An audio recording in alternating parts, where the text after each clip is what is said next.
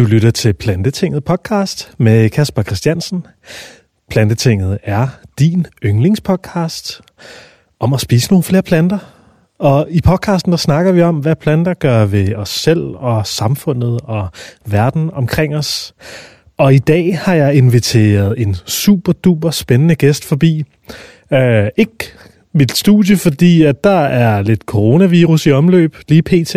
Så derfor så er jeg gået online på det, der hedder riverside.fm og sagt til Kristin Stengård, som er ultratriatlet, Hey Kristin, vil du ikke lige med at snakke med mig på Riverside Online? Så øh, beklager, hvis lydkvaliteten er en lille bitte smule tilbage at ønske i forhold til, hvad vi plejer. Vi prøver at arbejde rundt om det her corona cirkus så godt som muligt, så jeg håber, I kan lide dagens podcast. Og det vi snakker med Kristin Stengård om, det er hendes 10-dobbelte Ironman, som hun faktisk i talende stund er gået i krig med lige nu. Hun øh, er en fuldstændig vild, fantastisk, dygtig ultratriatlet. Plantebaseret ultratriatlet, og det er sådan set det, vi skal snakke om i dag. Hvorfor kaster Kristin sig ud i sådan noget her? Hvordan spiser hun? Og hvad er det for et mindset, man skal have sig for at overvinde en så uh, astronomisk distance, som en 10-dobbelt Ironman er. Så glæder dig til den. Det er hammerende spændende. Og lige inden vi starter, så skal jeg sige, at Plantetinget er en del af Dansk Vegetarisk Forening. Det er nogle fantastisk dejlige mennesker, og hvis ikke du er medlem af Vegetarisk Forening, så ser jeg blive det. De arbejder for et grønnere Danmark uafbrudt. Og ja, jeg vil klippe videre til den samtale, vi havde med den kære Kristin Stengård. Normalt så sidder vi på Sortedam Dosering 55 hos Dansk Vegetarisk Forening. Det gør vi ikke i dag. Vi kører total corona-safe stil. Og vi sidder på Riverside FM, mig og Natasha Dembo. Hej til dig.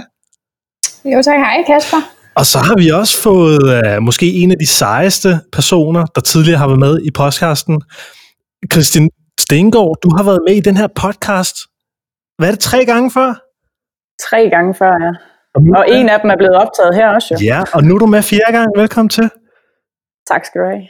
Og Christian, uh, du skal til at kaste dig ud i noget, altså i mine øjne, og jeg tror også i Natashas ører, fuldstændig vanvittigt, uh, crazy og vildt, og, og det sker lige om lidt. Men lige inden vi snakker om det, kan du så ikke lige starte med at fortælle lidt om dig selv, og hvem du er, og hvad du laver til hverdag, Christian? Jo, det kan jeg godt. Jeg er øh, 36 år. Jeg bor her i Åre, nede på Sydfyn. Og så arbejder jeg som øh, hvad hedder det, huslærer på Åre Efterskole fuldtid. Udover det, så er jeg plantebaseret og har været det i snart fire år.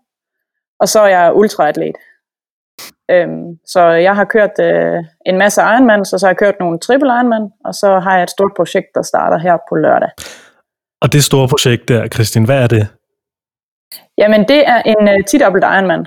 Så uh, jeg starter lørdag morgen kl. 6 med at svømme 38 km. Og når jeg er færdig med det, så skal jeg nok lige sove lidt, men så skal jeg cykle 1800, og så slutte af med 422 km løb.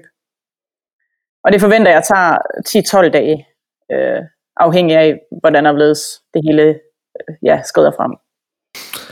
Og det er jo, øh, altså det er jo, i, i mine ører er det jo et fuldstændig øh, astronomisk tal. Jeg tror, at der er mange mennesker, der sidder og lytter med derude, som tænker, okay, jeg løber lige 5 km, puha, det var nok for i dag. Men ja. Christian, du, øh, kan, kan du ikke lige fortælle lidt, sport, lidt kort om din sportslige karriere? Og, og, altså, hvor lang tid har du egentlig dyrket triathlon, og hvorfor er det, at øh, du, du nu kaster dig ud i det projekt her? Jo, det kan jeg godt. Jeg har øh, i 2009, tror jeg, jeg lavede min første sådan mini-triathlon, og der kunne jeg hverken svømme, og jeg synes det var kedeligt at løbe, og jeg har altid spillet fodbold, så, men jeg skulle udfordres, og det, det blev jeg.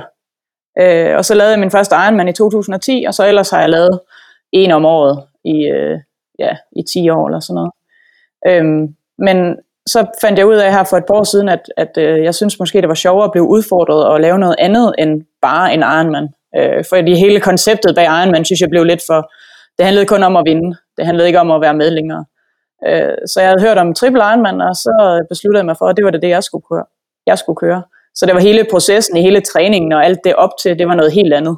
Og det blev jeg bare fanget af. Der fandt jeg bare min sport. Der fandt jeg en ro og en glæde i at, at være på på en anden måde, og ja, og blive udfordret på en anden måde. Øhm, så nu har jeg været ultraatlet, hvis man kan kalde det, i, øh, i tre år. To år, tre år. Øhm, og, og det er det, jeg er nu. Jeg, jeg kommer ikke til at køre Ironman igen på samme måde, som, øh, som jeg gjorde tidligere. For det er ikke konkurrencen, der, der motiverer mig. Det er, det er selve målet, øh, som jeg har sat, øh, og, og vise, at, at man kan, hvad man vil, og det er okay at følge sine drømme. Og du siger, du startede for 10 år siden med, nej, det må være 11 år siden med alle Ironman, og nu er du så nået ja. til at sætte et mål om at gennemføre en 10-dobbelt Ironman. Ja. ja. Hvad var det sidste år, så lavede du nummer to triple Ironman? Ja, det gjorde jeg. I 19, der lavede jeg nummer to triple Ironman.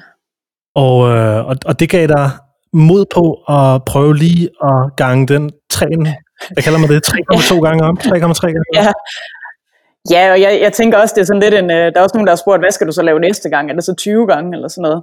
Og jeg, jeg tror heller ikke, at det er nødvendigvis antallet. Jeg, jeg tror bare, det er hele sådan konceptet bag at prøve noget, jeg ikke har prøvet før. Eller gøre noget, som jeg ikke har prøvet, øh, gør, gjort før. Og, og det kan man sige, det gør jeg i hvert fald. Og så vælger jeg at gøre det øh, i december måned i min juleferie hen over juleaften og alene. Øh, så, så jeg har sat alt på spil, kan man sige. Øh, og, og det kan jeg godt lide, øh, tanken bag det. Så hvor lang tid er Men, det, du har forberedt? Undskyld, jeg afbryder, Natasha. Det er okay, Kasper. Jeg tænker bare på, hvordan går man fra, hvordan tager man beslutninger om at gå fra at tage en, en tredobbelt til at tage en tidobbelt? Du, du synes ikke, du skulle tage sådan en 5 eller 6 eller 7. Du tager det bare helt ekstremt. Ja, og det er typisk mig. Hvis jeg går all in på noget, så går jeg ligesom all in. Og det gør jeg også her. Ligesom da jeg blev besluttet at blive øh, plantebaseret, der var det også fra den ene dag til den anden. Så spiste jeg mm. ikke andet end plantebaseret. Øhm, så det, det er nok meget kendetegnende ved mig, at, at så gør jeg det ordentligt. Og, og det kan man sige, det gør jeg også den her gang. Og jeg er helt sikker på, at undervejs, når jeg har svømmet de første 20 km, så vil jeg ønske, at jeg havde sagt, at det skulle være femdobbelt. Men øh, det var ikke vildt nok for mig åbenbart. så, så det må I gerne huske mig på, når der er, at jeg begynder at beklage mig lidt under i løbet af den næste uge. Hold da kæft, mand. Og Jamen, det er helt vanvittigt. Kan du ikke lige fortælle os lidt om sådan, altså du har jo forberedt det her. Man kan sige, du har på et eller andet tidspunkt taget løbeskoene af efter den her tredje øh, eller anden triple Ironman her for et år siden. Og, og hvad, hvad skete der der? Øh, jamen, jeg, jeg tror faktisk, jeg havde en følelse af, at det var anden gang, jeg gjorde det, men jeg var ikke sådan, jeg havde ikke sådan en eller anden wow-følelse. Og det, det i sig selv synes jeg var lidt ærgerligt, fordi jeg havde lige været i gang i i 50 timer og var presset mega meget, og jeg havde brugt et år på at, på at forberede mig. Jeg havde øh, sat hele min familie i stævne i Tyskland, og, og jeg, jeg havde satset alt på det. Altså, jeg har ikke været på ferie i øh, 8 år, tror jeg. Øh, jeg. Jeg er aldrig på ferie. Det eneste, jeg laver, det er at træne og arbejde. Men jeg havde bare ikke en følelse af, at det var fedt sådan rigtigt. Jeg følte, det var uforløst, da jeg løb over målstregen. Og det er simpelthen den værste følelse, når man har brugt så lang tid på noget. Øh, og jeg havde svært ved at sætte ord på, hvad det var, der skete inde i mig. Men, men det var meget tydeligt, at jeg manglede et eller andet. Der var et eller andet, der ikke var stemt øh, rigtigt. Øhm, og så har jeg arbejdet lidt med det. Jeg har været rigtig presset øh, sådan psykisk. Jeg har haft det dårligt og, og haft svært ved at sætte ord på, hvor, hvorfor jeg har det. Øh, men har egentlig fundet ud af, at, at det har jeg nok haft øh, i lang tid, men har bare ikke sådan tur åbne op for det, eller har lyst til at åbne op for det. Øhm, så jeg har faktisk startet noget øh, terapi for at få, sat, øh, få hjælp til at, at finde ud af det, hvor jeg har, hvor jeg har, har mærket, at, at jeg, har, jeg har altid levet efter, hvad alle andre synes, jeg skulle gøre. Jeg kørte Ironman, fordi det synes folk var sejt. Så gjorde jeg det. Øhm, men da jeg begyndte på det her triple Ironman og ultra øh, sport, der, der var det for min egen skyld. Så, så det, jeg mærkede, at, at jeg skulle gøre noget for min egen skyld. Og så tænkte jeg, hvad, hvad kan jeg finde på? Og så 10 Ironman, det, det virkede egentlig som det er rart at have et mål for mig, og det er jo sådan meget konkret. Øh, så det var egentlig derfor, at det kom her for halvandet år siden. Og hvordan har din øh, hverdag så set ud, øh, siden du tog den beslutning? Den har været øh, travl med, altså alt bliver planlagt ud fra, jeg har sådan en øh, fin bog, jeg sidder og planlægger uge for uge, hvor øh, job, det står sådan noget siden, for jeg ved, at jeg arbejder mandag, onsdag og, og torsdag, og så i weekenderne en gang imellem. Øhm, eller jeg har fuldtidsjob, så jeg arbejder, når jeg arbejder meget, eller arbejder, så arbejder jeg meget. Øhm, og ellers så er det træning. Det er det eneste, jeg lavede. Og undervejs har jeg så også fundet ud af, at der kan godt være plads til andet end træning, og det er også nødvendigt for mig. Men lige da jeg startede, der havde jeg bare brug for, det var mit øh, safe øh, space. Det var der, det var når jeg sad på min cykel, eller var ude at svømme, eller var ude at løbe, eller styrketrænede. Det var, det var der, jeg øh, flygtede hen, eller hvis man kan sige det sådan. Øhm, men nu er det ikke en flugt mere, nu er det faktisk en glæde for mig at træne, og jeg har, jeg har, jeg har mærket, at det er okay, at, at jeg gør, hvad jeg har lyst til, og folk de kan faktisk godt lide mig alligevel. Jo. Øhm, så, så min hverdag har været meget planlagt ud for det, og jeg er med lavet til mange ting, fordi at jeg mente, at jeg skulle træne. Det er jeg blevet bedre til at finde en balance i nu, heldigvis. Så hvor mange timer ligger du cirka i træning om, lad os sige, ugen? Øhm, jeg, jeg tænker, at øh, sådan i snit det sidste år, har jeg nok trænet øh, 30 timer, cirka. I ugen? Øhm, ja, i ugen. Øh, og det er altså svømning, cykling, løb og styrketræning, lidt crosstræner, og ja, så henover, da vi ikke kunne svømme, der havde jeg så et skiargometer øh, at bruge. Øhm, og så er der så al forberedelsen til det, og behandling, og ja, ud over det. Ikke? Mm. Så mange timer. Og alle de timer, du bruger i svømmehallen og på cyklen og i løbeskoene, øh, er det sådan, altså nu ved jeg, at du på et tidspunkt, så havde du nogle coaches på, der lagde programmer til dig og sådan noget? Ja, er det stadig og det har, jeg ikke, øh, det har jeg ikke længere. Det var også en del af det der med, at, at jeg, jeg kunne ikke mærke, øh, hvordan at træningen gik. Det var mere, hvad de, hvis de sagde, at det gik godt, eller hvis de sagde, at jeg skulle gøre det, så gjorde jeg det. Og det, det dræbte mig fuldstændig. Jeg blev, det var jeg ikke øh, tilfreds med, hvis man kan sige mm. det sådan. Jeg, jeg gjorde ting for deres skyld, og ikke for min egen. Så det, øh, det stoppede jeg med efter Triple Ironman, hvor jeg sagde, at det her, det skal jeg gøre selv. Fordi jeg har, jeg har brug for at mærke efter. Og jeg mærker ikke efter, hvis jeg føler, at jeg skal tilfredsstille en træner. Øh, og det har ikke noget med træneren at gøre, det har noget med mit behov at gøre. At vi, vi havde ikke den, øh, den øh, ja, vi fandt aldrig hinanden på den måde, kan man sige. Så nu gør jeg det selv. Og hvordan, øh, hvordan gør du det så selv? Ja, det er meget at mærke, mærke, hvor meget jeg har brug for, og sådan noget. Jeg var, altså, man kan helt sikkert også sige, at jeg kunne have gjort det meget mere effektivt, måske hvis jeg har haft en træner. Men jeg kan godt lide at træne, og så derfor har jeg lagt mange timer. Øhm, men så prøver jeg at lægge øh, tre løbepas, tre svømmepas, tre styrkepas og tre cykelpas ind om ugen. Og så ligesom sige en lang og en kort og en intervaltur, sådan cirka. Øh, jeg har alligevel trænet i 10 år, og jeg, så jeg kender godt sådan nogenlunde min krop, og, og det er jo noget andet at være i form til en 10 Ironman, end at være i form til en, øh, en øh, hurtig 10 km, eller en hurtig halv Ironman, eller sådan noget. Så, så jeg træner jo selvfølgelig langsommere og længere, fordi mængden er bare vigtig mm. at have med. Mm. Vildt. Og, øh, og så al den tid, hvor du sidder på, jeg, jeg kunne forestille mig, at det meste af tiden var på cyklen. Den sidder du øh, ude i dit øh, lille træningshule ude i, øh, hjemme hos dig selv? Ja, det gør jeg. Den har du set jo, det er et hyggeligt sted. Det er altså, jeg er, jeg er kun en lille smule misundelig, vil jeg sige. Ja. Og alle de timer, når du sidder på den cykel og, og sådan noget, hvad, hvad, altså, hvad, hvad er det for en tilstand, du er i? Jamen, jeg, jeg tror, jeg er sådan en tilstand af, af afslappethed. Altså, hvis jeg ved, at i dag, der skal jeg cykle i 6 timer, så har jeg ligesom planlagt, at det skal jeg, og jeg har forberedt, hvad jeg skal spise, og det har jeg selvfølgelig taget med, og, og jeg har fået sat et eller andet på, jeg kunne kigge på på fjernsyn eller musik eller sådan noget. Og så er jeg sådan meget, jamen så ved jeg, at jeg skal det i 6 timer, og så finder jeg ro i det. Øhm, så der, der finder jeg ligesom en glæde ved bare at sidde der og cykle. Jeg kan også godt lide at cykle udenfor, men, men nogle gange, hvis jeg er, for eksempel når jeg har været lidt presset, og det har jeg været det sidste halvandet år, så, så det at cykle udenfor, så skal jeg hele tiden forholde mig til, hvor skal jeg køre hen. Mm. Eller hvad nu hvis et eller andet. Ja. Øh, så derfor så har det faktisk været meget trygt at sidde hjemme. Og det er også derfor, jeg har det helt fint med at skulle cykle 1800 km indenfor foran et tv, øh, hvor andre de tænker, det var da helt tosset, men jeg siger, det giver mig tryghed. Ja. Altså, og det er ligegyldigt, om solen skinner eller det regner. Det, det er mere op i mit hoved, hvordan jeg lige har det, så vælger jeg ud fra det. Og hvad er det, så, så måler du vel på, så er det vel home traileren, der måler, hvor langt du har kørt? Ja. Når det nu er, at du skal køre den, den Deka der, som det jo hedder. Ja. Sindssygt. Det er, altså, det, det er hver gang, vi snakker sammen, Kristin, så, øh, så, så er jeg i en tilstand af, hvad kalder man det? Jeg, jeg er så imponeret, og jeg er så, øh, ja, jeg, jeg synes bare, det er så vildt, at, øh, ja, at, at du kan mønstre så, så store udfordringer. Det er, ja. det er, sgu, uh, det er sgu dybt. Jeg håber, jeg kan mønstre så store udfordringer i hvert fald. Men uh, endnu en udfordring, som jeg også tænker, vi skal snakke lidt om. Nu siger du selv, at uh, der har været nedlukning af blandt andet svømmehaller.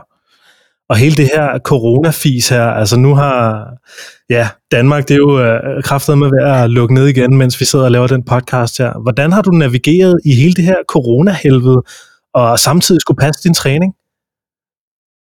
Øhm, altså jeg vil sige, i foråret, der, der blev vi jo sendt hjem hele efterskolen. Så der, der var jeg, ja, det var, det var lidt noget råd. Øh, og alt lukket, svømmehallen lukket og sådan noget. Der gik jeg lidt i panik, kunne jeg mærke. Og det var mere fordi, jeg kunne ikke have min vand. Jeg kan godt lide, at ting er, som det plejer at være. Jeg hader, når ting de ændrer sig. Og hvis der er noget, der har ændret sig, så er det hele verden det sidste halvår af otte måneder. Ikke? Øhm, så jeg har været presset i det. Og det her, jeg har haft svært ved lige at navigere, men men heldigvis har jeg jo haft et mål, som ikke har været afhængig af en konkurrence. Altså jeg har jo vidst, at mit, det bliver til noget lige meget hvad. Fordi der er ikke nogen, der... Altså svømmehallen er på skolen, og den... Altså jeg for, der er nogen, der har skrevet til mig, da jeg spurgt om, øh, om jeg gerne må låne den, og det forventer jeg selvfølgelig, at jeg må, fordi jeg er den eneste, der kommer, og, og den er booket til mig. Øhm, så jeg tror ikke, at de vil sige, det må du ikke. Altså det er jo noget andet, det er en privat svømmehal. Mm. Så, så jeg har hele tiden vidst, at jamen, det kan godt lade sig gøre. Og jeg har også altså, haft snakket med nogle forskellige, hvor de siger, at det er ikke, du bliver ikke dårlig af ikke at svømme i, øh, i en måned. Vel? Øh, men, men det er mere ændringerne. Vi ved aldrig helt. Altså jeg kan møde på arbejde, og så er der øh, fem, der skal sendes hjem med corona, og så skal jeg lige huske at passe på mig selv, for jeg skal helst ikke lige blive smittet og sådan noget. Så, så det, kan, det stresser lidt lige nu. Øhm, så jeg holder meget, meget stor afstand til alle mine øh, søde elever og kollegaer. Øh, fordi det er mere den, den del, der stresser. Det der med, at du ikke helt ved, hvad nu hvis, hvad nu, hvis jeg bliver syg? Altså, så kan jeg jo ikke gennemføre en 10 Ironman, og det vil gøre mig ked af det, når jeg har brugt uh, halvandet år på at træne. Ja, øh, træne til det i hvert fald. Men har du haft noget sygdom under det her træningsforløb?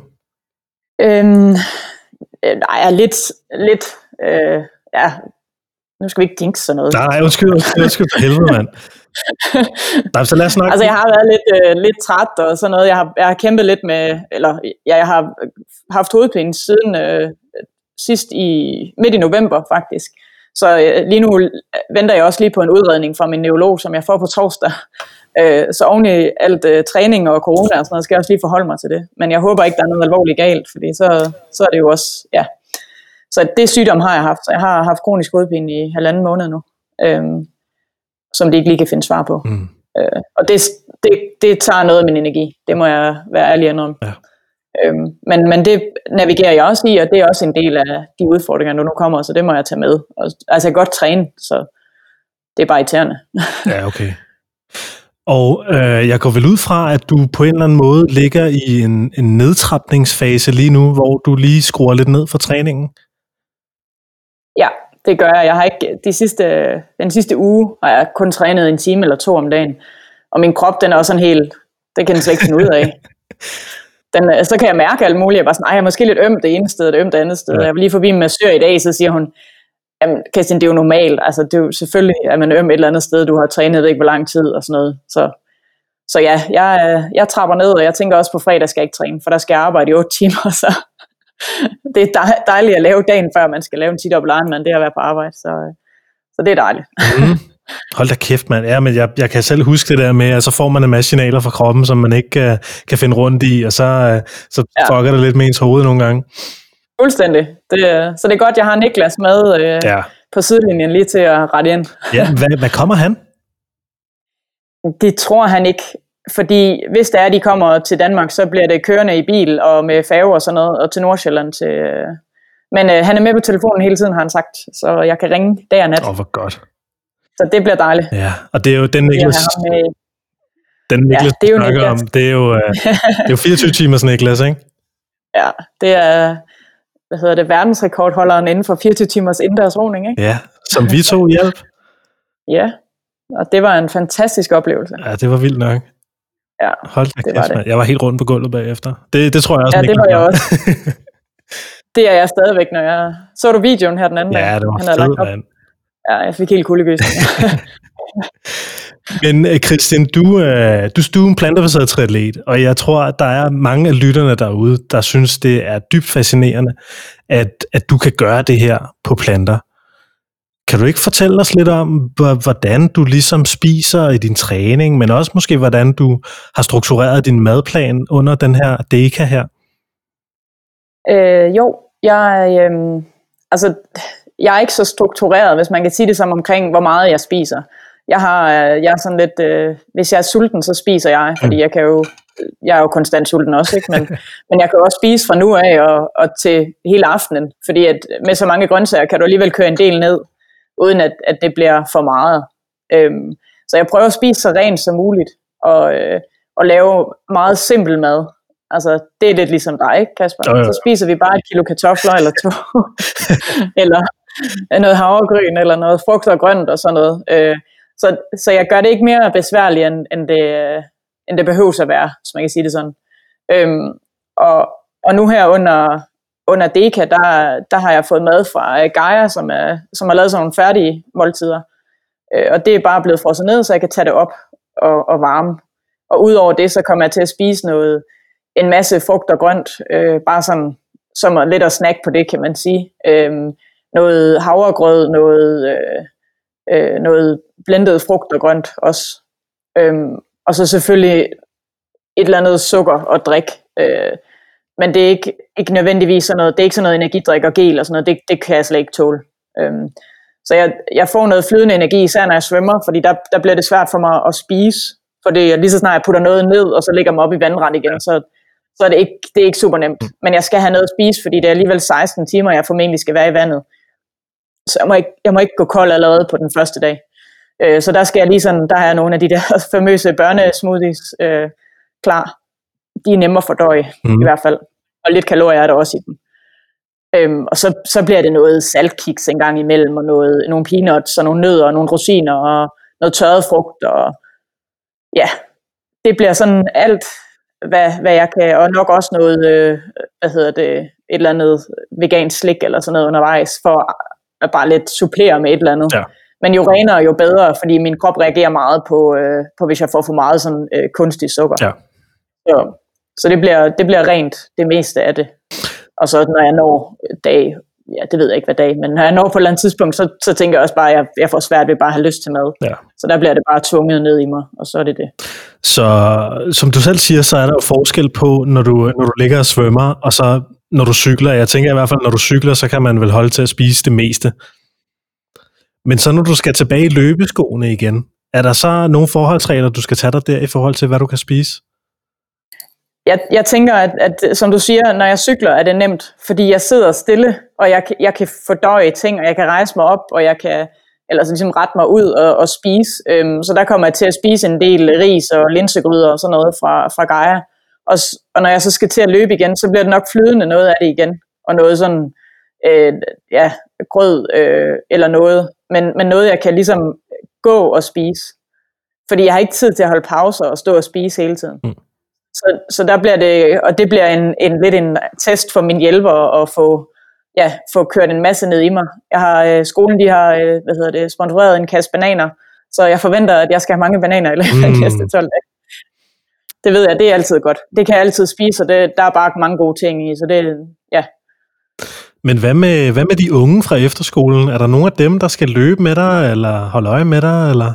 Jamen, de øh, tager jo hjem på juleferie på fredag. Ah, Øhm, så, så de kan ikke være med. Øh, De har ellers flere af dem spurgt, om de ikke kunne få lov til at være med, og så sagde jeg, at vi laver noget i foråret. Øh, Men nu her er det egentlig fint i forhold til corona og sådan noget, at der ikke er for mange mennesker omkring. Ja. Så, så det er meget heldigt. Øh, Og så har jeg lovet at, at sende nogle videoer, eller de kan følge med ind på min side og sådan noget. Så har de lovet at sende videoer til mig. Åh. Så det må være, det må være sådan, det bliver. ja.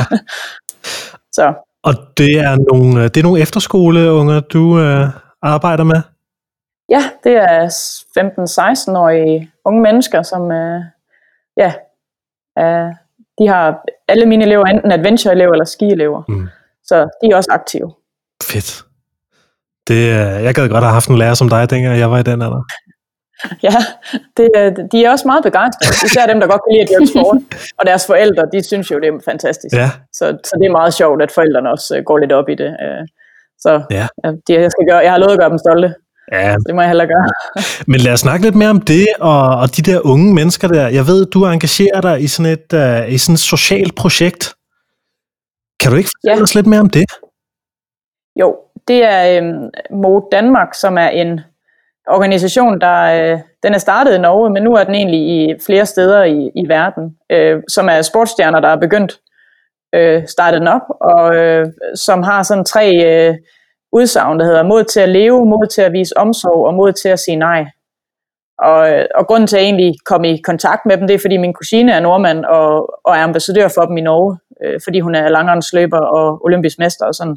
Og så tænkte jeg, at jeg måtte hellere prøve at se, om, om jeg ikke kunne få lov til at blive det i Danmark, fordi jeg synes, det lød spændende.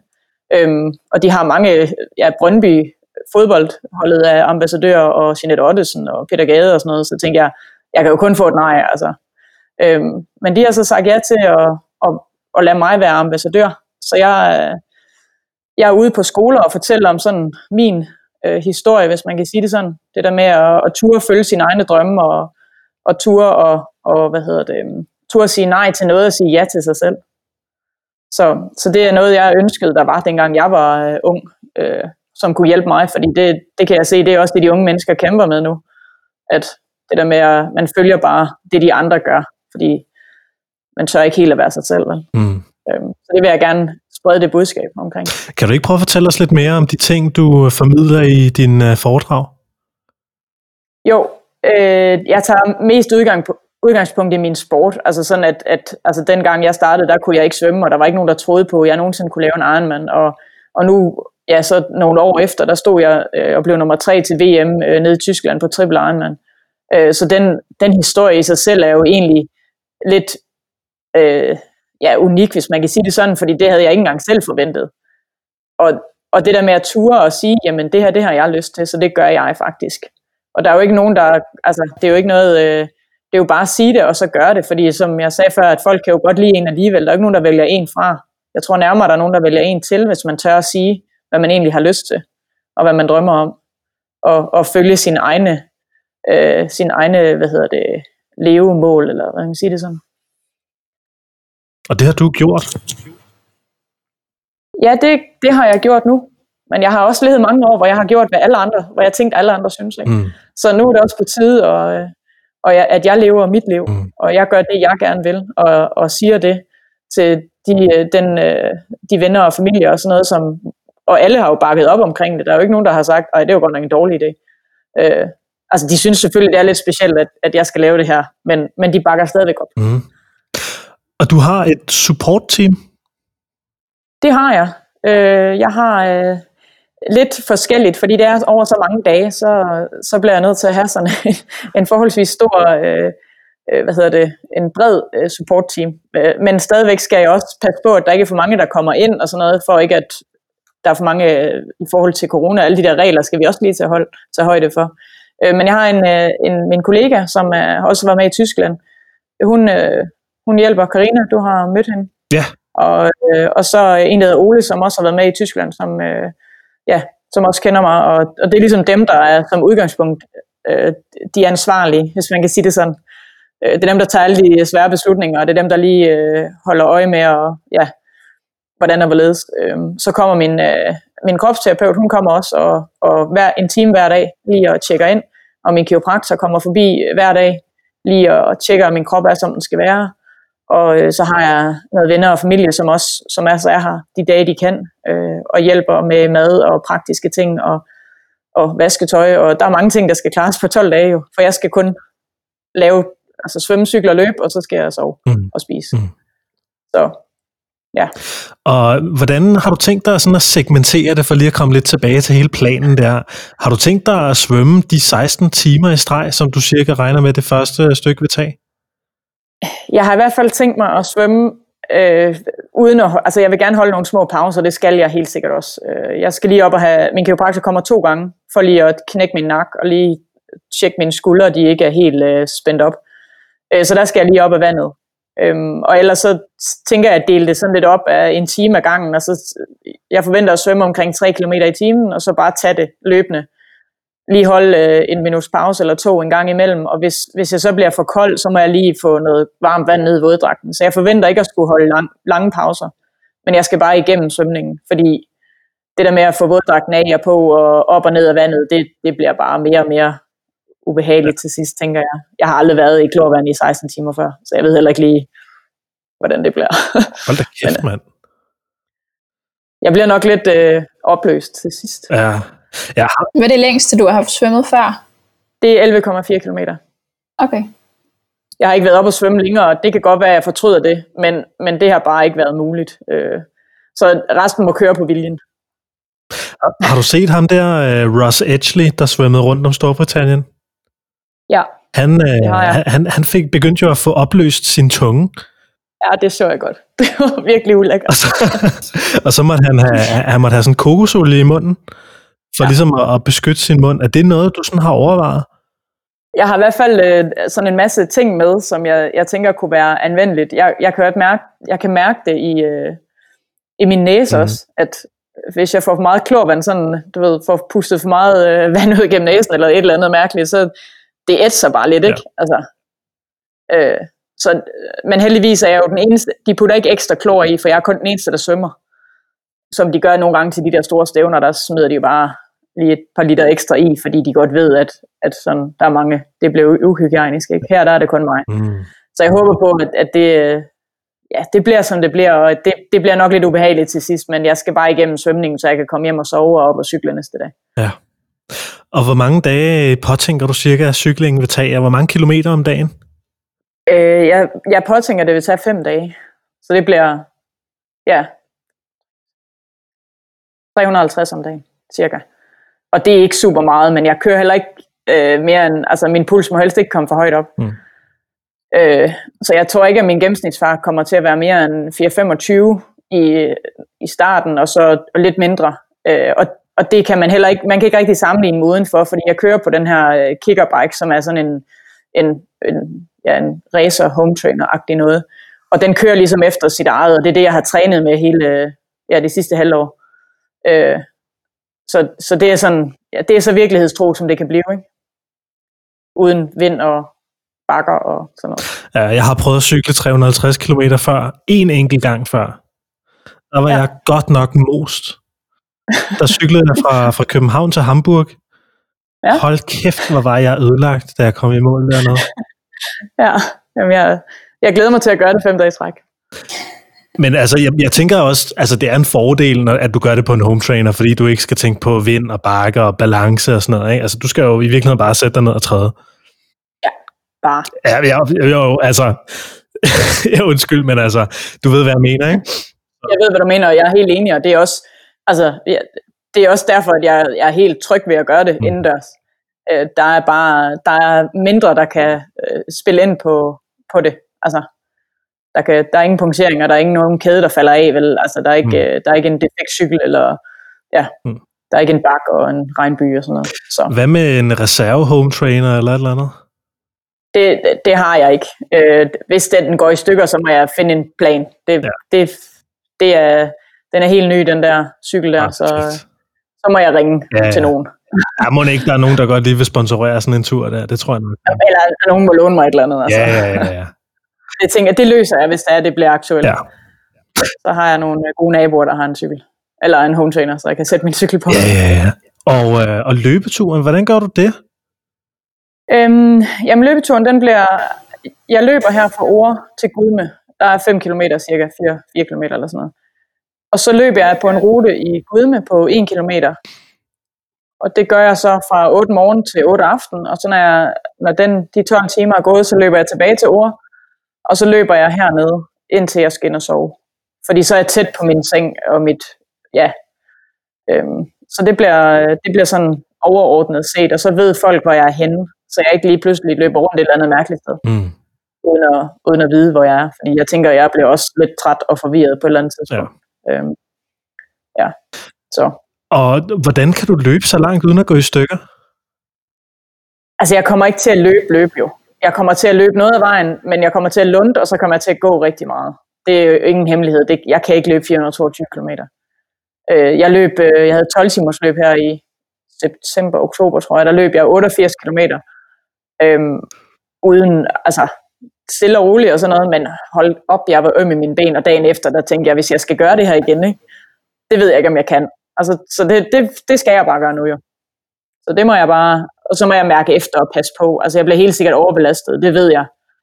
Øhm, men jeg må hele tiden holde øje med, om der er noget, der føles mere end overbelastet. Mm. Fordi at en skade er en, altså det er en, en faktor, der, der kan stoppe det jo. Ja.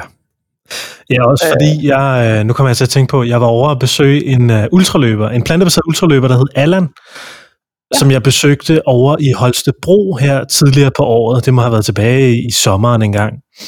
Og han, øh, han havde en plan om at løbe sådan 24 timers løb.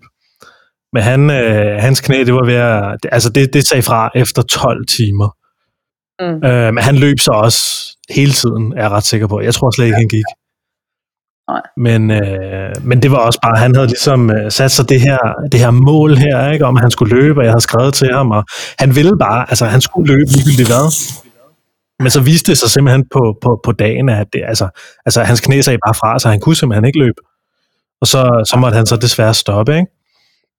Så hvordan... Og det, er jo, det kan jo ske. Mm. Altså, jeg, jeg havde en, øh, en tidligere kollega, en kammerat på besøg, og så siger han, du må ikke presse dig så langt, at du er skadet i et år. Og så sagde jeg, det, det lover jeg også. Der er også nogen, der stopper mig inden da. Altså, der er forskel på, når jeg bliver træt, og når jeg bliver overbelastet. Så der er også forskel på at, at være skadet. Altså, og det er også derfor, min kiropraktor og mine øh, behandlere kommer. Og jeg har en fys, der også kommer. Øh, fordi jeg kan ikke vurdere noget. Altså, jeg, jeg, jeg kommer ikke til at sige stop. Der er nogen, der skal sige stop for mig. Jeg kan godt være, at jeg kommer til at sige stop, fordi jeg er træt og lidt forvirret og sådan noget, men, men ikke rigtigt jo. Så, så jeg har sagt, at de skal presse mig ind til det, at, at, at de ikke mener, det er forsvarligt længere. Mm. For jeg kan ikke gøre det, og jeg kan ikke gøre det uden at få hjælp. Altså, det kan ikke lade sig gøre. Jeg skal selv gøre det, men, men jeg, jeg har også brug for hjælp hele tiden. Ligesom Niklas havde, ikke? at det er umuligt at gøre selv, for der kommer kriser. Nu tænker jeg, hvad en krise han havde på de 24 timer, ikke? Altså, og jeg skal gøre det gange 12. Ja. Så, så det kommer også til at handle om det, det der med at, bede om hjælp og være at ture og sige, nu har jeg altså brug for, at du lige gør det her for mig, fordi jeg, jeg er fuldstændig færdig. Mm. Så. Men du har jo prøvet en del af sådan nogle kriser her før, kunne jeg forestille mig. Ja, det har jeg. Hvordan, øh, kan, kan du prøve at fortælle, altså nu tror jeg, der er mange, der sidder derude og aldrig måske har prøvet at udsætte sig selv for, for den her type idræt, og, og helt ved, hvad det er, vi mener, når vi siger krise. Kan du ikke prøve lige at fortælle lidt om det? Jo, altså da jeg, da jeg kørte, øh, ja sidst da jeg kørte den her Triple Ironman, der nåede jeg et punkt, hvor jeg var, altså jeg var så træt, og jeg var så udmattet, at jeg næsten, altså jeg kunne ikke stå længere, at jeg, jeg faldt bare nærmest om. Øh, de skulle ligesom bære mig. For, og, og der kunne jeg mærke, at der, der havde jeg ikke, hvis der ikke var nogen, der havde sagt, nu sidder du lige her i 10 minutter og sover, og så må du lige komme i gang igen og lige forvente øh, din, men, altså din, øh, din tankegang. Fordi når jeg først begynder at blive træt og tænker, åh, det kan jeg ikke mere, sådan noget, så man kan grave det der hul dybere og dybere og dybere. Ikke? Og der er det altså vigtigt at have nogen eller nogle redskaber, der, der lige kan hjælpe en til at vente. Øh, fordi ellers så bliver det ikke godt. Mm. Øhm, så jeg har været presset også, hvor jeg har tænkt, når jeg så er vågnet igen, eller blev vækket igen efter 10 minutter, og tænkt, jamen jeg kan jo ikke bevæge mig. Men det kan jeg jo godt. Altså så går der lige 5 minutter, og så er jeg jo faktisk i gang igen. Så, så det handler også hele tiden om at, at tro på, at jamen, altså, det her det er bare, det er sådan, det er lige nu, men det er ikke nødvendigvis sådan, det er om 5 øh, minutter, mm. eller 10 minutter. Mm. Fordi den her konkurrence, den er jo uendelig lang, hvis man kan sige det sådan. Hvis man kan kalde det en konkurrence, så er den jo uendelig lang. Der kan jo nå at ske tusind ting øh, allerede på de første 24 timer. Mm-hmm. Så, så jeg, det kommer til at køre op og ned øh, uendelig mange gange. Men det er jo også der, at man kan sige, sådan nogle øh, idrætspræstationer, som du kaster dig ud i her, altså for mig at se, og måske også for mange andre, så, så tror jeg, det handler mere om, om hovedet, end om kroppen egentlig. Det, det gør det også. Jeg havde et øh, sidste år, der ville jeg prøve at lave en Ironman hver dag i syv dage. Øhm, og det gik rigtig godt de første tre dage, og så på fjerde dagen, der, der mentalt, der koblede jeg bare fra, og jeg havde en med mig ud at cykle, som bare blev ved med at sige, at ej, du, måske, du skulle nok have trænet anderledes, du gjorde godt det her, det her, det her, og jeg kunne slet ikke vende den igen. Det blev bare, jeg blev fuldstændig kørt, øh, kørt over. Og, og der stoppede jeg og sagde, jeg, har ikke, jeg vil ikke mere, fordi at, at jeg, jeg troede ikke på noget længere.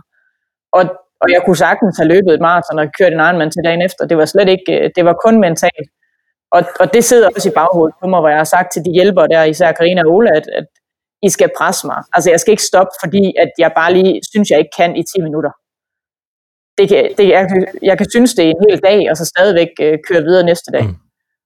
Øh, så, så der er helt sikkert også noget, jeg er stærkere mentalt, end jeg var sidste år, eller for halvandet år siden, og det vil jeg også bruge, og det vil jeg også gerne have med mig. Øh, og sådan, at udnytte det undervejs, fordi du har ret, det sidder i hovedet altså, det, det, er, selvfølgelig bliver min krop også træt, men, men jeg kører jo ikke med puls 180. Altså, det er jo øh, det er mentalt, at, at det hele slaget skal stå i sidste ende, medmindre jeg bliver skadet. Ja. Og det er jo det der med, altså det er i hvert fald noget, jeg selv har oplevet, de her, øh, de her spiraler, man kan komme ind i, ikke? de her tankespiraler, eller hvad det er, ikke? Og så lige pludselig, så, øh, altså, så, så, så på et eller andet tidspunkt, så får man så zoomet ud og kan se det hele udefra, ikke? og så får man det der overskud igen. Ikke? Og så på et eller andet tidspunkt, så bliver man suget ned i en spiral igen, og så kører man sådan lidt frem og tilbage. Er det, er det ja. noget, du kan genkende? Ja, jamen det er meget tydeligt, og det, og det kan jo faktisk næsten ske på en, øh, en 3-4 timers træningspas. Eller en time for den sags skyld. Der, der skal ikke meget til. Og så kommer der lige et eller andet, eller hvis jeg nogle gange vil se ud løbe, og så, ej, nu kan jeg ikke mere. Så ser jeg lige et eller andet, og kommer til at tænke på noget, så var sådan, øj, nu kan jeg godt igen. Så, så det, hele, det er jo hele tiden hovedet, der spiller ind et push. Altså, mm. at det er ikke helt øh, forkert at sige det der med, at, at ja, 90 procent øh, mentalt, ikke? det er lige før. Fordi der er jo ikke nogen, der stiller op til det her og ikke er trænet. Så. Hvordan har du øh, forberedt dig mentalt på det her? Jamen, jeg har hvad hedder det, mediteret en del med, med Niklas og snakket med ham omkring nogle af de erfaringer, at, øh, at vi har gjort os øh, både sammen, men også hver for sig, altså sådan i, i de hvad hedder det, udfordringer, vi har, vi har lavet. Øhm, og så går jeg til noget kropsterapi, hvor vi også snakker omkring det der med at tro på sig selv og, og, og finde ud af, hvordan og hvorledes, øh, at jeg kan udnytte mine ressourcer bedst muligt. Og så har jeg sådan en, øh, det tror jeg, vi snakkede om før, det der Circle of Excellence, som er sådan et sted, jeg har inde i mig selv, som jeg lige kan, når jeg rører med mit venstre øre, så kommer jeg lige ind i den, og så der er jeg bare uovervindelig. Øhm, og så har jeg nogle, nogle ting, jeg har skrevet ned, som jeg lige skal mindes om en gang imellem. Øh, at det der med at huske at, at bede om hjælp, og huske at tro på mig selv, og huske, hvad jeg var for halvandet år siden, og, og at det er faktisk muligt at komme ud af en krise, uden at, at der sker noget videre. Altså, øh, så, så der er også noget, at, at hjælperne, de skal lige en gang imellem steppe op, når det er, at jeg bliver mega presset, og ikke selv kan være positiv og sidde og smile hele tiden. Mm. Så hvordan føles det sådan at skulle give så meget ansvar til de mennesker omkring dig? Det synes jeg er mega grænseoverskridende. Øh, ja, hvis det stod til mig, så vil jeg jo gerne klare det hele selv jo. Og det ved jeg, det kan jeg ikke. Altså, det har, det har flere af dem sagt, men du kan ikke klare det, hvis du ikke beder om hjælp, eller hvis vi ikke hjælper dig. Fordi du er ikke i stand til at både sørge for det ene og det andet praktisk, og samtidig være mentalt i overskud, og samtidig også lige svømme og cykle og løbe, og, og øh, ja, lige op til Instagram og, og følge med. Og ja, altså, der er mange ting, der skal sådan deles ud, og jeg, jeg har det egentlig fint med at, at have gjort det, og sagt, det her det er det, du gør. Og, og jeg kan godt lide, når jeg så siger det til nogen, at så er de bare sådan, ja, selvfølgelig vil jeg det. Altså, ligesom da, du, da jeg spurgte dig, eller du sagde, jeg vil gerne tage kamera med og filme, hvis det er, jeg kommer. Jamen det, og så og jeg bare sådan tænker, jamen selvfølgelig vil jeg skal bare spørge, fordi at I alle sammen vil jo gerne hjælpe alt det, I kan. Ikke? Så det er også en del af det, at, at det er også rart at se, og jeg kan også godt lide, at der er nogen, der at dele det med. Er der mulighed for, at folk de kan følge med derude? Jamen det er der. Jeg, jeg ansætter nogle hjælpere til at opdatere. Især når jeg svømmer. Jeg tror, når jeg cykler, der kommer jeg til at lave nogle videoer selv, mm. fordi det, det er meget sjovt, og der sidder jeg jo stationært. Øhm, og der, der skal jeg nok lave noget sjov, hvis jeg har overskud til det. Øh, og, og så sørger jeg for hele tiden at, at lave enten video eller billeder, eller bare lige skrive, okay, nu er jeg så langt af jer, for jeg ved, der er mange, der følger med, og jeg tænker også, at der er nogen, der bliver en anelse bekymret undervejs, hvis jeg ikke øh, laver et opslag i, i lang tid. Ja. Fordi det er et dårligt tegn. Ja, ja, ja. Og hvis det er mig, der sidder fuldt med, jeg også gerne vide, hvor langt og hvordan det gik. Ikke? Ja. Så, så der bliver mulighed for at følge med. Der bliver også mulighed for at, at stille spørgsmål og komme med sjove kommentarer eller opmuntrende ord eller sådan noget. Øhm, men, men fordi at jeg flytter mig fra sted til sted, kommer der ikke til at være noget live, ligesom vi lavede med, med Niklas. Det bliver for omfattende og sådan noget. Mm. Og jeg har også brug for bare lige at være, uden at, at der er nogen, der sidder og kigger på mig hele tiden. Ja. Øh, det bliver for stressende for mig, hvis jeg, hvis jeg ved, at jeg er under opsyn. Ja, Ej, det, det, det kan jeg sgu godt forstå. Så. Ja, så hvad, har du planlagt noget sådan efter, du har lavet hele den her deka her, altså til, i det nye år? Øh, jeg har ikke lagt et, øh, en træningsplan. Jeg tænker, jeg skal holde fri den første uge, og så, øh, så for, jeg så lige, der var nogen, der løb sådan et ultraløb rundt om Fyn i år, her i efteråret, sådan 350 km. Der var kun én, der gennemførte, det var en kvinde. Så. Øh, så jeg har overtalt en øh, kollega til, at det skal vi da løbe i efteråret. Ja da. Ja. Fedt. Så det, det tænker jeg da, det kan vi da godt lide. Hvad hedder det? Det er igen, øh, det hedder Fyn Ultra 350, tror jeg. Hold da, Meget simpelt. Der var fire deltagere hold da kæft. og en gennemført. Shit, mand. Ja, og det, var, det er jo i september og oktober, ikke? Ja. Det, Ej, det er heller ikke det det kan sjoveste. være, med til det, Kasper, hvis det er. Hvad siger du? Det kan være, du skal være med. Ved du hvad, Christian, jeg har simpelthen taget så meget på. Jeg har, jeg har løftet en hel masse vægte. Men jeg kan godt se, at du ser lidt øh, dummere ud, end du plejer. Ja, men øh, det, er, det, er sket, der gør det, jeg ved det ikke, altså. det er, jeg har spist en masse kartofler og en masse havregryn, og så har jeg løftet tunge vægte sammen med Rano. Så, Uh, ja. og så jeg vejer faktisk mere, end jeg nogensinde har gjort i hele mit liv lige nu. Men altså, Men du er også stærkere, end du nogensinde har været, eller hvad? ja, ja, ja, ja, ok, ok, ok, ok. Men jeg løber, altså jeg løber stadig de der, jeg har næsten, ej, jeg har ikke løbet så meget, men jeg har løbet lige knap 1000 km i år. Okay, Jamen, det er da meget Det er godt. okay. Hvad med cyklingen? Cyklingen, den er gået lidt i stå. Øh, jeg cyklede en del i foråret, og i sommeren, der cyklede jeg til Holstebro og tilbage. Men ellers så har det også øh, stået lidt stille. Jeg har ikke rigtig fået svømmet så meget. Jeg, egentlig så har jeg bare fået styrketrænet sådan en, øh, en 4-5 gange i ugen. Og så løbet de der to gange i ugen. Og så, øh, jeg tror, det er meget sundt en gang imellem lige at, at sådan ændre i, øh, i ens træningsmåde. Jeg tænker også, at jeg gerne vil lave noget mere styrketræning her i foråret, for lige at gøre mig endnu stærkere, og så kan jeg ja, smide de ekstra kilo igen øh, hen over sommeren, når jeg begynder at træne langt igen. ja, Øhm, jeg tror også, det er godt for ens sener, ligamenter og led. Øh, især hvis man skal løbe rigtig langt, ikke? at man får styrke på den. ja, det tænker jeg også. Men øh, Og så også for motivationen. Bare lige for... Altså, jeg har brug for en pause. Det er ikke, fordi jeg siger, at jeg er træt af at træne, og det bliver jeg ikke. Men, men nogle gange vil det være rart lige at vide, okay, den her weekend, der kan jeg faktisk godt slappe helt af, uden at skulle træne i 10, 12, 14 timer. ja. Ja, men, Så det glæder jeg mig også til. ja, Det må jeg Men sige. jeg, jeg vil også sige, Christian, altså jeg har også helt den samme oplevelse, det der med sådan, uh, du ved, jeg, jeg havde jo også træner på, og jeg, øh, jeg havde det også sådan, du ved, altså ikke nok med, at det måske en lille smule var et kontroltab for mig, men også det der med, at, at jeg ikke mærkede efter, du ved, jeg, jeg fulgte bare et eller andet slavisk program, ja. og jeg synes, jeg synes programmer er gode, men jeg synes, der skal være en, en, en gylden mellemvej, for mig i hvert fald personligt. Jeg har virkelig behov for at kunne mærke efter, og, øh, og, Ja. og gå efter det. Øh, det Det tror jeg også, at det er nødvendigt. Jeg, jeg tror, der er mange, der går kold i det der, fordi de glemmer at mærke efter. Fordi de bare gerne vil få en grøn øh, markering ind i Training Peaks, og så er alt godt, ikke? Ja.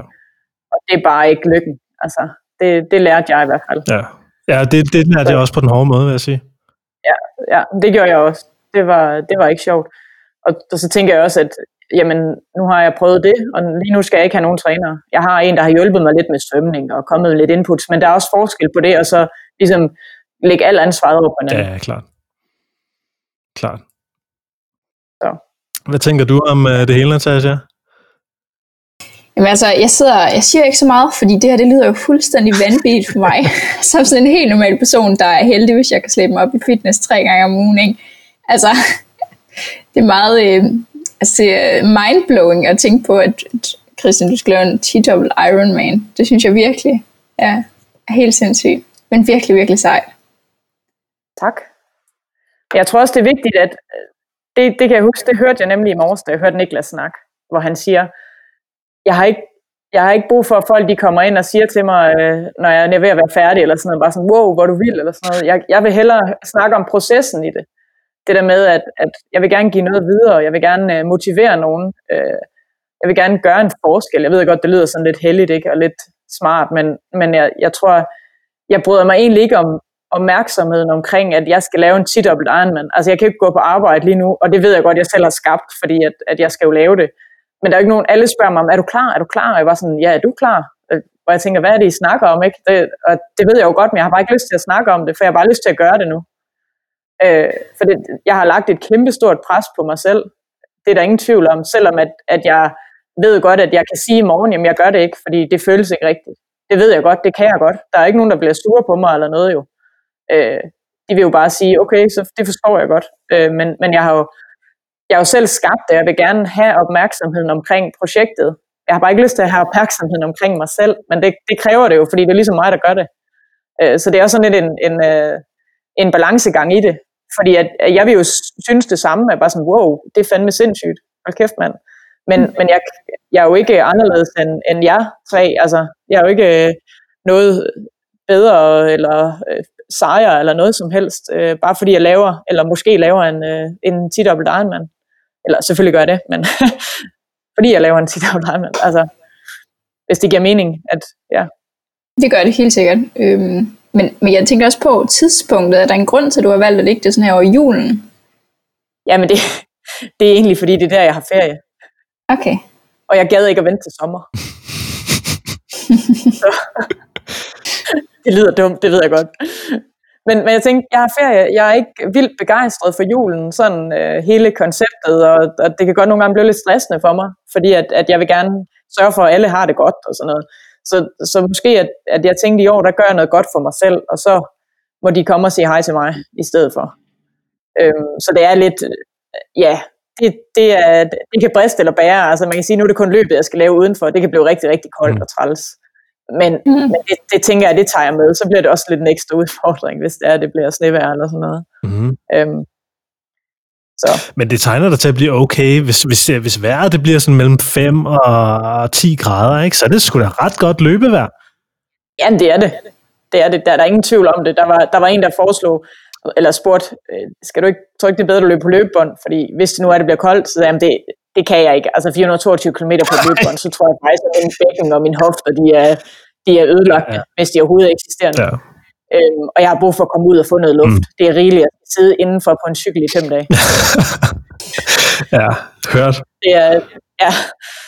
Så, så ja, det, det er juleferien, fordi så kan jeg komme tilbage med ny energi på arbejde.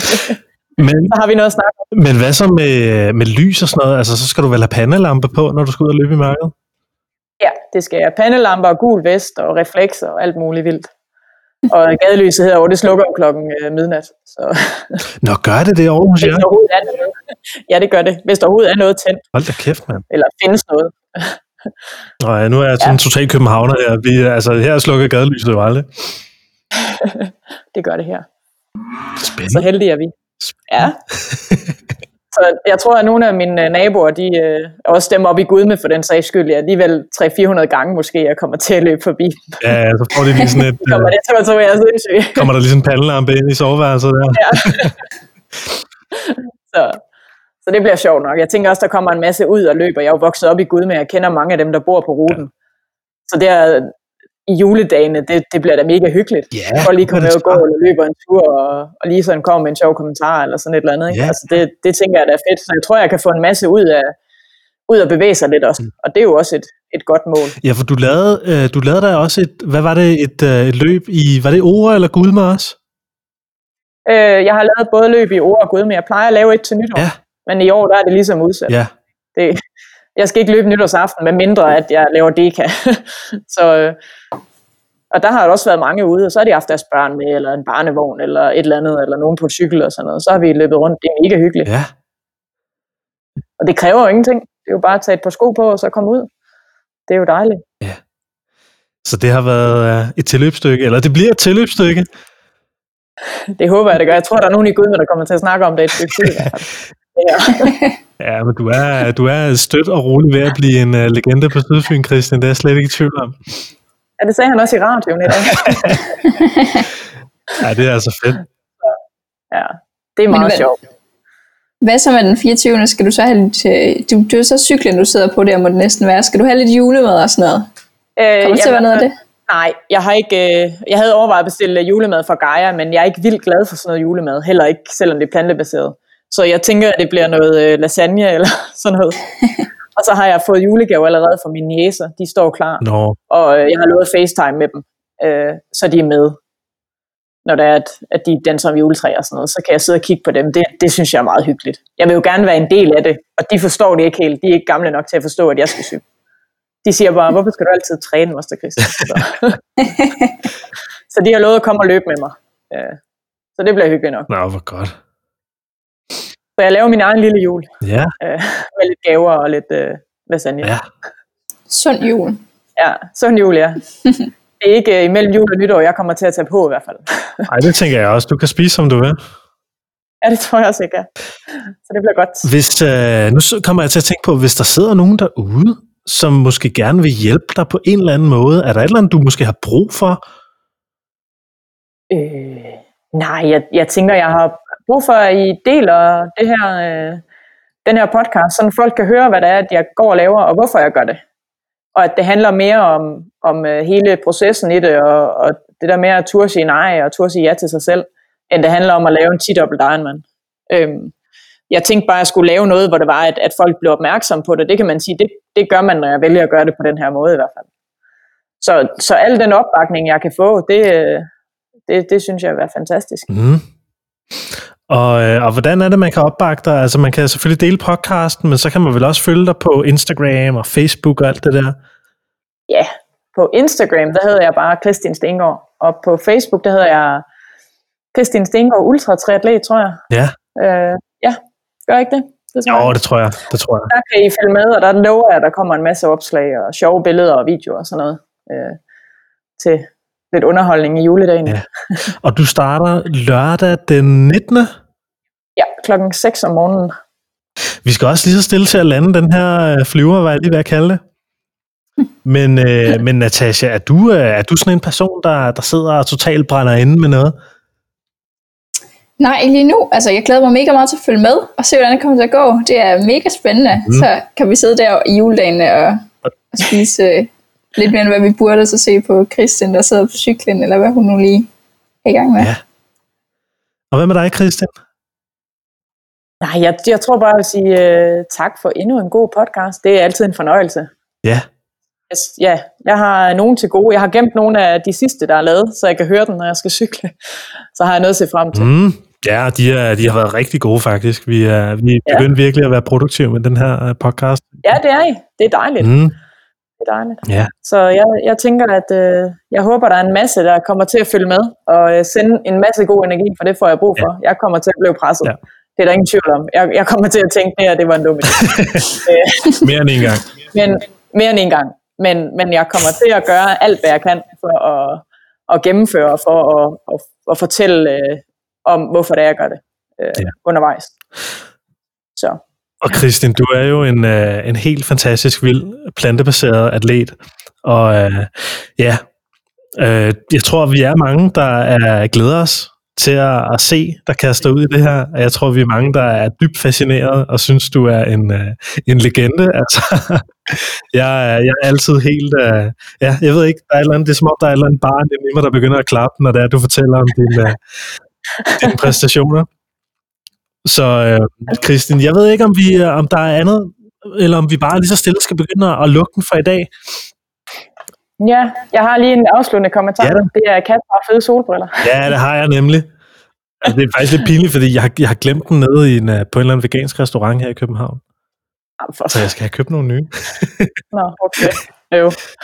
jeg ved ikke, hvorfor det blev det er meget, det er meget en intern joke. Det var, det var ikke fair. Det var mærkeligt, fordi folk begyndte også at skrive det til mig på Instagram og sådan noget. Oh, det var lidt mærkeligt. vi har startet noget nyt. men, øh, men Christian Stengård, vi lægger selvfølgelig nogle, øh, nogle links og nogle, øh, ja, til, til Facebook og Instagram og hjemmeside og hvad der ellers er derude. Og så, øh, og så må du æde med med have god vind til, når du giver den gas. Jeg skriver også lige til dig privat, fordi jeg skal også lige over besøge dig på Sydfyn og hjælpe lidt til. Og tage ja, nogle billeder, og måske fodre dig lidt også. Ja, det bliver godt. Det bliver hammerende godt. Ja. Så øh, ja, og så hvis ikke der er andet, så vil jeg lige så stille lave en, en outro-speak her. Så du lyttede altså til Plantetinget podcast med Kasper Christiansen og Natasha Dimble. Og øh, vi laver en podcast, der handler om at spise lidt flere planter og øh, lære lidt om, hvad det gør ved samfundet og verden og vores kroppe og sind. Og vi håber, at du synes, det her var inspirerende og spændende. Som altid er du velkommen til at tage screenshot af podcasten, lige del med dine venner. Fortæl dine venner om det og sig, hey, Christian Stengård er ved at lave en 10-dobbelt Ironman på planter på Sydfyn det er fuldstændig vanvittigt. Altså, der er med med et samtaleemne om julebordet her, hvad jeg lige have lov at sige engang. Og øh, du er velkommen selvfølgelig Plantetinget på Instagram og Facebook og alle andre steder. Og udover det, så håber jeg bare, at du får en fantastisk dejlig dag. Og så trykker jeg lige stop på optag-knappen her, og så